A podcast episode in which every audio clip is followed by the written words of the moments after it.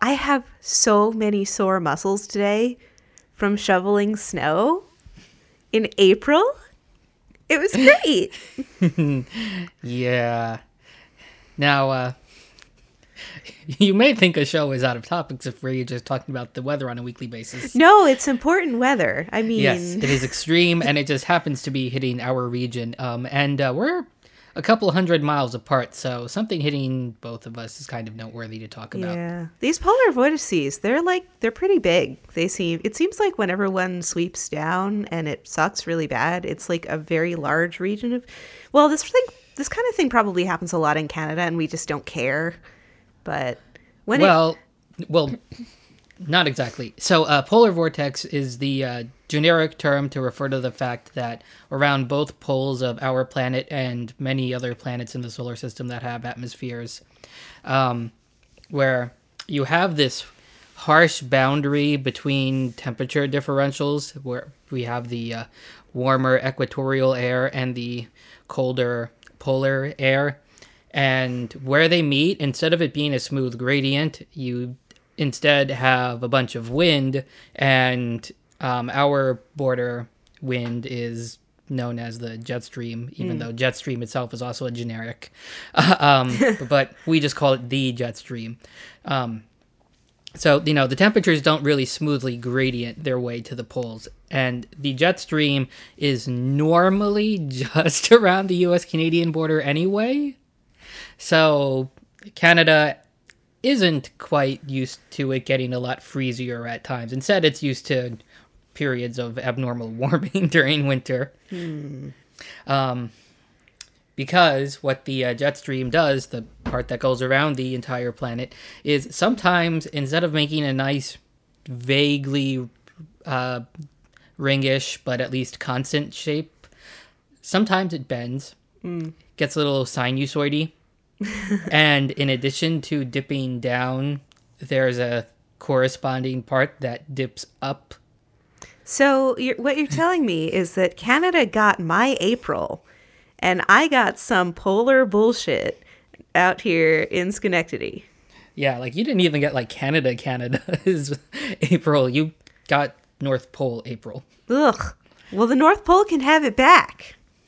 Uh, it would be nice if it could, because then maybe the North Pole would stay frozen. Oh yeah, Because we kind of don't have summer sea ice anymore. yeah. That's that's bad. That is bad. That's Uh, and really it's and in addition to being a symptom of this crap, it's also what causes it. That's, So it's one of those great positive feedback loops of global warming that ensure our destruction. yes, misery and doom. Yes. That's what this show is about. For the most Reminding you that global warming is a thing when it gets cold in April. vote Democratic, kids. Vote Democratic. Yeah. Neither Democratic candidate denies that this is a real thing. Yeah, it's fun- funny how that is. Hmm. so you were shoveling this morning. Well, no, I was shoveling last night. It, I Uh, guess I shovel more with my left shoulder than my right shoulder, which is unexpected. But yeah, it was a lot of shovel. We got uh, 4.3 inches of snow in the greater Albany area yesterday, which is. I forget whether it's a record or almost a record, but it's a goddamn lot of snow for April. Yeah. it is. and you went to work for some reason. It was all good. I don't know. I, I'd been out sick for like three days last week, so I figured I'd better show my stupid face.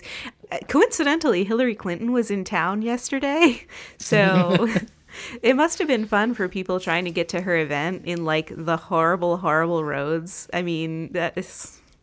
Somebody actually crashed like two houses down from my house. So I went the other way on my street because I know my street is horrible. Wow. uh, that's. But again, of course, you know, that's happening to one of the Democrats getting to experience the brunt of global warming. If, you know, if that were a freaking Trump, you know, it would just be accusing it of proving global warming not to be a thing. Right, because it's so cold. It's like, no, dude, that's not how this works. Yeah. Um, so by definition, like climate is measured in terms of thir- uh, 30 years.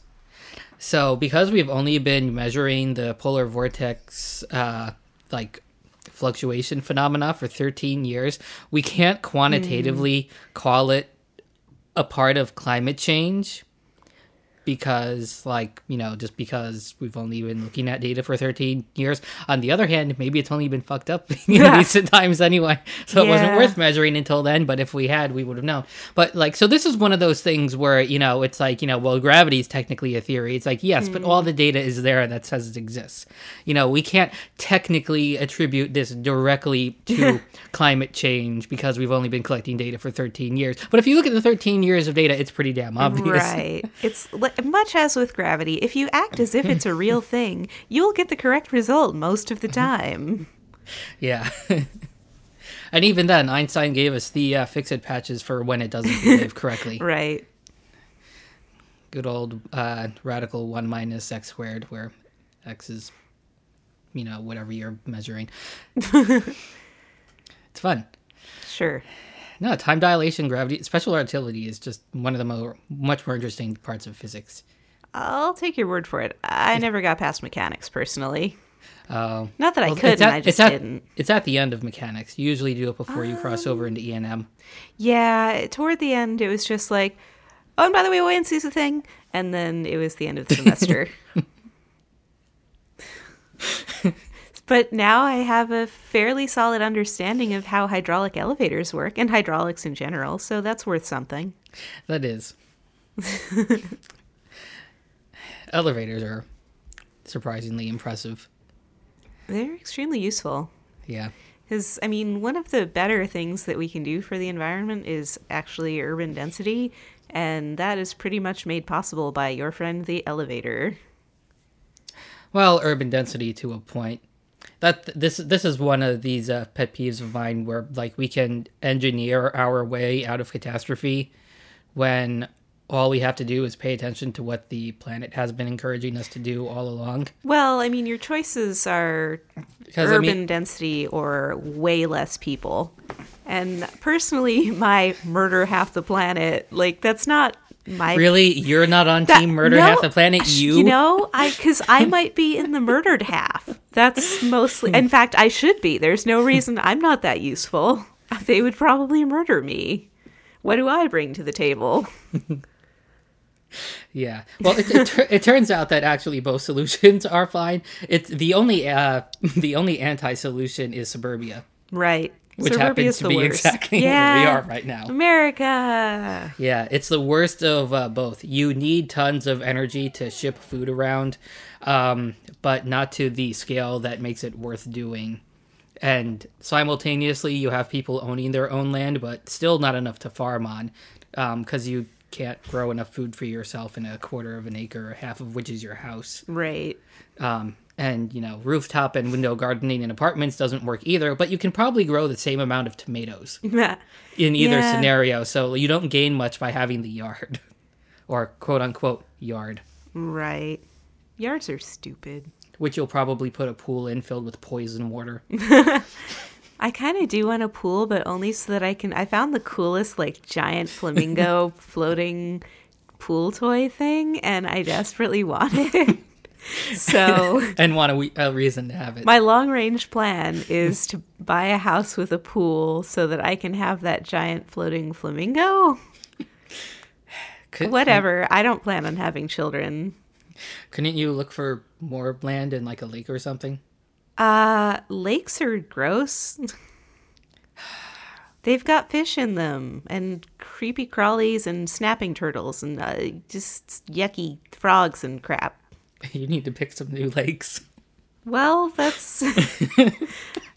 I mean, my only experience of a lake, really, I guess, is like there's Lake Etra and Peddie Lake in Hightstown, and they were kind of grody, like fairly grody looking, kind of greenish and. Okay, bleh. there's there's no such thing as a lake in uh, South Jersey. That's just swamp with less trees in it. Um, maybe. If there's mountains around it, you can call it a lake. Ow. Well, I guess we have some of those up here, but I've never been to one. No, those are very nice. There's a lot of nice mountains in the Adirondacks. You should really see something before you uh, move to a more sane part of the country in terms of your climate. Yes. Well, I mean, I don't I don't really want to go to a place with a sane climate. I want to go to Southern California. Where there's no climate. yeah, a complete absence. warm There's and hot. dry. Yes.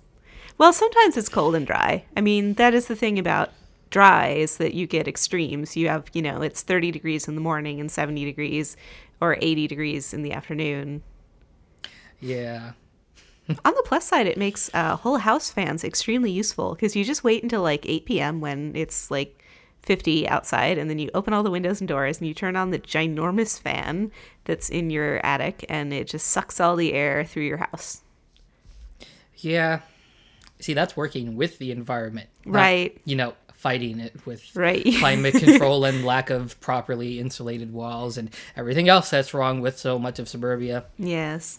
especially like Atlanta suburbia, which is like the pinnacle of terrible. Oh, yes. Um, the Atlanta metro area is like a quarter of the state of Georgia, pretty much. Yeah. And Georgia is not a small state. No, it's not. Georgia is, in fact, the largest state uh, east of the Mississippi, I think. Or maybe Florida is bigger. Anyway, it's really big. Yeah. I think it might end up being bigger than Florida because if you fold Florida, I don't know. Florida's kind of skinny. It, it turns out I'm way worse at uh, comparing sizes of irregularly shaped things than I had uh, initially thought because um, not wanting to uh, dirty a glass because my sink's kind of full right now, um, I poured my uh, pre show or during show beer into the mug I usually have tea out of, Oh, um, and it fit. huh. I was totally expecting like to get half of it in. Um, and then, you know, at least I wouldn't have, you know, a full bottle to tip over and spill. Right. Um, but all of it fit. And uh, I had no idea I was drinking that much tea at a time. Oh, that's the shocking part.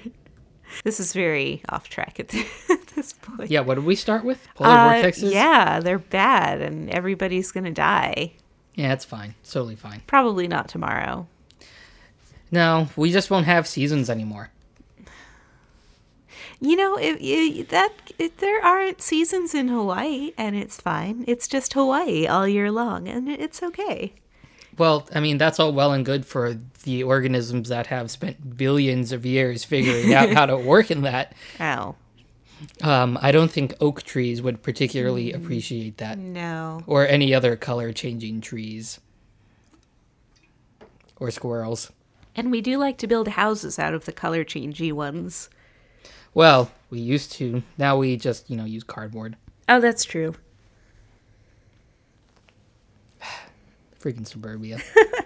Everything wrong with this country can be found in your average suburban neighborhood. Every time I see one of the hybrid locomotives pulling a passenger train down the Northeast Corridor, I just get so mad at our governor for canceling the project that they were purchased for. Ugh.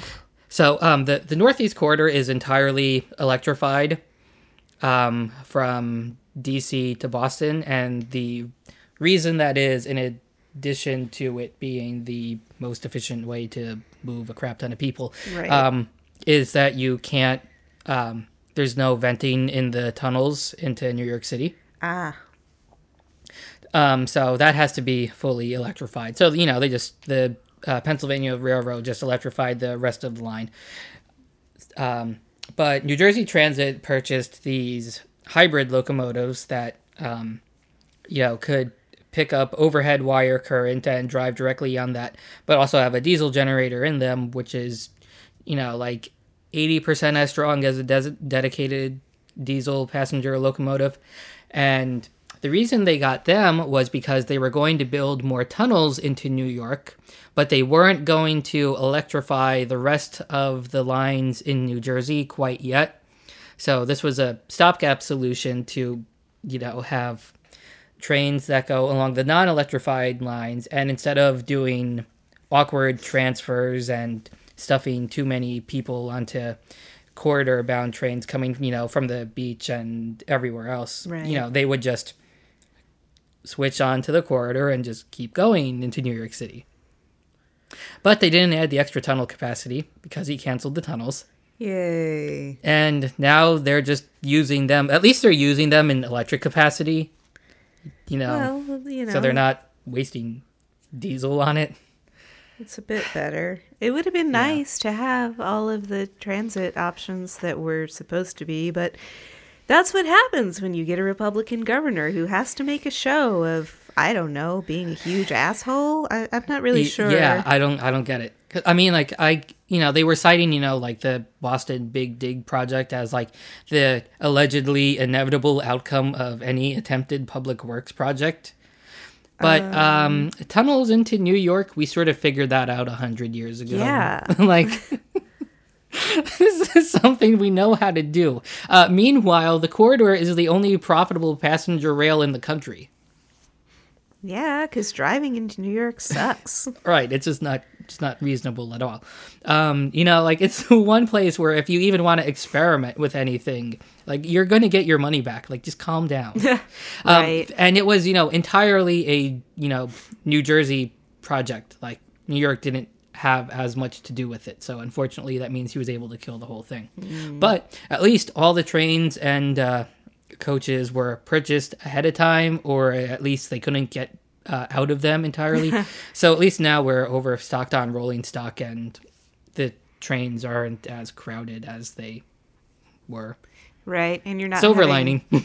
Right, and you're not having the problems that BART is having, where they uh, haven't really upgraded the trains in 30 years, and a lot more people are riding them now, and that's not good. like, Yeah, you, you'd think you could be like, oh, you know, just add more trains, but that's that's not how it works. yeah, That's not how it works at all. Rail infrastructure. We had it so figured out and then just abandoned it. Well, uh, you know, GM decided that every human being from the age of two and through 92 should have an individual passenger car, and it should be ideally a giant land yacht, and Yes. they should drive them all around everywhere, and it would be fun. Yay! For some reason, like the uh, the quintessential '50s that my brain thinks of, always puts it like in the middle of nowhere, Nevada. Like not Vegas-y, but you know, like maybe more Area 51-y. Like Gallup, New Mexico. like where there's room to drive a land yacht between like the no towns Yes. because like i have like the tiniest possible not smart car and i have trouble fitting it places in new brunswick Yeah. And people drive like huge jerks because it's New Jersey. yes that's our superpower